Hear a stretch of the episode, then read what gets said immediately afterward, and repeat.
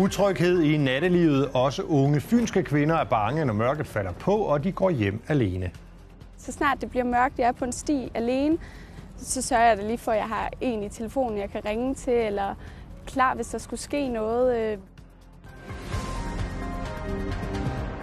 Velkommen til 22 Fyn. Vi vender tilbage til de utrygge kvinder lige om lidt. Men vi begynder med en anden form for utryghed, som nogle beboere i Odense Syd i dag oplevede. Politi og sprængningseksperter var nemlig i dag til stede ved diana hvor en mistænkelig genstand, som det hed, skulle undersøges. Politiet måtte endda evakuere nogle af beboere på adressen. Forsvars sprængningseksperter var på stedet for at undersøge den her genstand med hjælp fra blandt andet robotter. Først på aftenen, der sluttede hele aktionen forholdsvis fredeligt. Vi har jo haft øh, til at undersøge det. De har jo forstand på øh, sprængstof. Og, øh, og da de ikke har fundet noget, øh, og ikke er, øh, har vi så haft vores bombehund op, og de har heller ikke slået på noget. Øh, så vi må sige, at øh, vi øh, trækker det hele øh, hjem igen. Ja. SF's Carsten Hønge har i længere tid presset på over for boligministeren for at få Solbakken af ghetto-listen. Solbakken ligger i Odense. Og nu fornemmer Carsten Hønge altså lydhørhed. Boligminister Kåre Dybvad Bæk har indkaldt partierne til møde på tirsdag om regeringens nye udlændingeudspil. Og i forbindelse med det her udspil, ja, så er ministeren klar til at diskutere Solbakken. Det glæder både Carsten Hønge og Odenses socialrådmand. Jeg er svært glad for, at, øh, at boligministeren her viser åbenhed og viser interesse for, at vi kan håndtere Solbakken på en, øh, på en mere intelligent måde, end der var lagt op til tidligere. Jeg synes jo, det er dejligt, fordi øh, i lang tid har vi jo øh, diskuteret det her. Jeg har haft øh, Folketingets boligudvalg på besøg, og jeg synes, det har været meget svært at trænge igennem øh, lydmuren på Christiansborg. Hvis der er en åbning nu, så er det super fedt. Øh, vi fortsætter med at presse på, fordi vi skal have solbakken af, af den her øh, ghetto-liste. Det giver ikke nogen mening, og det er jo rigtige mennesker, det her det handler om, som, som det har konsekvenser for, og, og det er fuldstændig ude af proportion at, øh, at skulle begynde på nedrivninger. Fra Odense til Nyborg sammen med Slots- og Kulturstyrelsen og Danmarks Naturfredningsforening, ja, så har byrådet i Nyborg Kommune besluttet at genskabe voldene omkring slottet, som de engang så ud. Det betyder, at voldene de skal stå med vild beplantning, og både sommerfugle og insekter skulle gerne flytte ind i området. Med det her naturprojekt, så bliver kommunen landets første officielle kommunale sommerfuglepartner. Det vi får ud af det, det er, at der er noget kulturarvsformidling, historieformidling, og samtidig så er der også det her med, at det kan betyde noget for turismen, det kan betyde noget for fortællingen. Altså hele slotsprojektet, det kommer til også at få rigtig godt gavn af det her. Ja, det er helt klart øh, ambitionen, at det skal løfte den bynære natur her, og de arter, vi har her. Og jeg ville jo synes, det var helt vildt fantastisk, hvis det her det kan inspirere også andre øh, områder, altså andre fortidsminder rundt om i Danmark. Stik mod anbefalingerne, så stod en række chefer i Middelfart Kommune på en liste over, hvem der skulle have gavn af kommunens første vacciner. Vacciner skal først og fremmest gå til frontpersonale og sårbare borgere, men på listen i Middelfart Kommune, der var altså også borgmesteren, direktører, en række afdelingschefer samt flere administrative medarbejdere.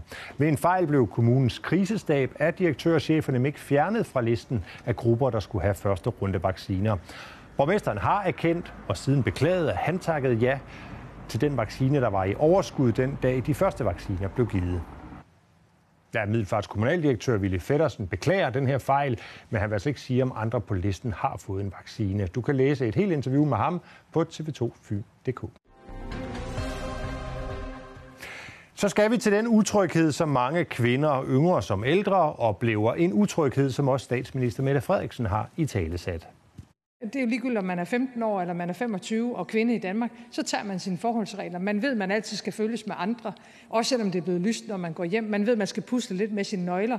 Man går med en mobiltelefon og lader, som om man taler med sin far eller sin kæreste. Sådan lød det altså i går fra statsministeren under Folketingets spørgetime. Mange kvinder føler sig nemlig utrygge, når de færdes efter mørkets frembrud. Og det har mange reageret på, især efter en episode i London i sidste uge. Her blev en kvinde dræbt, da hun var på vej hjem fra en veninde. Drabet i London, det har sat gang i en bølge af reaktioner, også herhjemme. Særligt på sociale medier med ordlyden Text me when you get home, altså skriv til mig, når du kommer hjem. Vi har talt med fire unge fynske gymnasieelever om det der med at færdes ude om aftenen.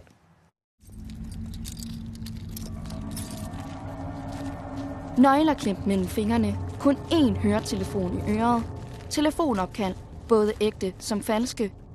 Det er noget, mange kvinder kan genkende, når de færdes alene en mørk aften. Så snart det bliver mørkt, jeg er på en sti alene, så sørger jeg da lige for, at jeg har en i telefonen, jeg kan ringe til, eller klar, hvis der skulle ske noget. Jeg føler, at jeg skal være ekstra opmærksom, og at, at jeg skal huske at kigge mig over skulderen, og, og lige være opmærksom omkring mine omgivelser, om der er nogen, der kunne komme frem om hjørnet. Man forestiller sig hele tiden noget, der måske kunne ske, og så prøver man lige at vågne op et øjeblik og være sådan, nå nej, rolig nu, der sker ikke noget. Så kan det være, at jeg lige beder hende om Derfor deler de to unge kvinder altid deres lokation med venner via en app. Hun kan holde øje med mig undervejs, så sikrer jeg ligesom er, er på rette spor. De er ikke de eneste kvinder, som tager særlige forbehold, når de bevæger sig ud efter mørkets frembrud. Den seneste uge har talrige kvinder delt deres historie på sociale medier. Især under hashtagget Text me when you get home. Og at skrive, når man er kommet hjem, er der også en naturlighed for de to unge kvinder. Forleden dag, da du var hjemme med mig, så skrev både jeg og min kæreste til dig, at skriv lige, når du er hjemme. Ja.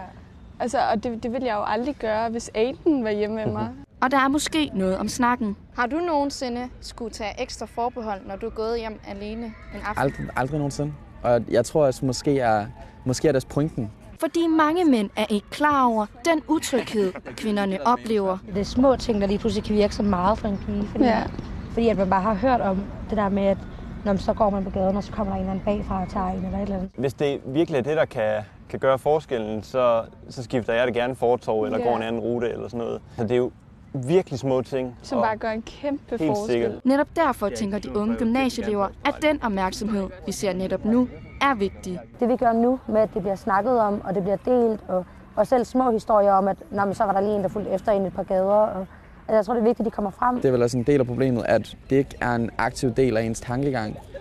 Ligesom om man altså, måske påvirker nogen negativt. Det, det er bare en kultur, der skal ændres, og det tager sin tid, men jeg føler, at den er godt på vej. Så i talesæt det bliver, og sociale medier har en kæmpe kraft til at i talesætte de her ting, så det er, det er fantastisk, det bliver gjort, men øh, det er nok ikke den første bølge, vi ser af det. Ja, men det er altså ikke kun de helt unge kvinder, der oplever det her med at være utrygge ved at gå alene sent om aftenen. Hvis det først bliver mørkt, så, øh, så kan jeg godt føle mig lidt utryg. Hvorfor? Fordi der måske sker flere, sker mange ting sådan efter mørkets frembrud. Jeg føler mig utryg. Jeg har altid enten en hårspray eller et eller andet i øh, lommen og nøgle. Hvis der er for eksempel en gruppe, der er måske lidt højrystet eller sådan et eller andet, jamen så finder man en anden vej at gå, fordi man ved ikke, hvad der kan ske.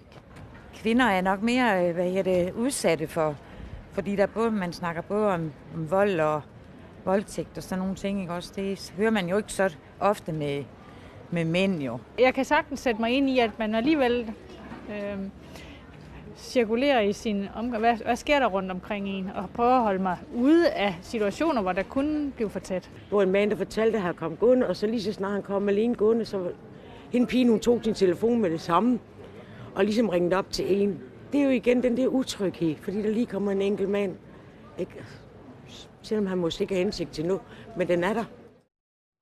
Lidt tidligere i dag, der spurgte jeg direktør i Kvinfo, Henriette Laversen, hvad det er for en form for bevægelse, vi ser i de her dage. Den her bevægelse, det er jo noget, vi har levet med i rigtig, rigtig mange år, i virkeligheden er vokset op med. Vi har helt glemt at fortælle øh, mændene, at det er sådan, vi har det, og sådan, vi oplever det. Og nu er vi begyndt at sige det højt, og det er jo fantastisk så at se nogle af de svar, vi får her fra mændene i jeres udsendelse, som, som netop lige bliver opmærksom på det, og så derfor også måske lige vil være med til at, at, at sige fra over for ting i nattelivet. Ja, fordi det her det handler jo måske mere om utryghed, end det handler om reel vold og overfald. Og det kan jo være sådan lidt udefinerbart. Hvordan kan sådan en bevægelse, sådan en opmærksomhed, som vi ser lige nu, hjælpe mod utrygheden? Ja. Men jeg tror, man skal lade være med at sige, at det ikke har nogen øh, grund for sig, at man er utryg, fordi godt nok er det måske ikke vold, og det er måske ikke voldtægt i et kæmpe omfang, men der er mange små og mindre ting, altså det der med, at man bliver råbt anden i nattelivet, eller at der måske lige er nogen, der rører ved en, i en hvor der er mange forsamlet osv., det tror jeg, det er noget af det, der håber sig op, samtidig med de så mere alvorlige hændelser. Ja, her til sidst så tager vi så lige de helt korte nyhedsoverskrifter. Fugleinfluenza har ramt Langeland. I morgen der skal en besætning med 2200 gråænder aflives. Odense er plaget af for meget såkaldt vanvidskørsel. Nu foreslår borgmester Peter Rabeck Jul, at der skal flere chikaner og vejbomber op som en løsning på problemet. Og så er 20 personer i Voldsmose blevet sigtet for ikke at bære mundbind den seneste uge. Læs mere om de her historier på tv2 Fyn.dk. Efter en kaotisk optakt for de danske badmintonspillere, så kom All England endelig i gang i dag. I sporten om lidt, der er der seneste nyt om, hvordan det så går for den forsvarende mester Victor Axelsen og de andre danske spillere på gensyn.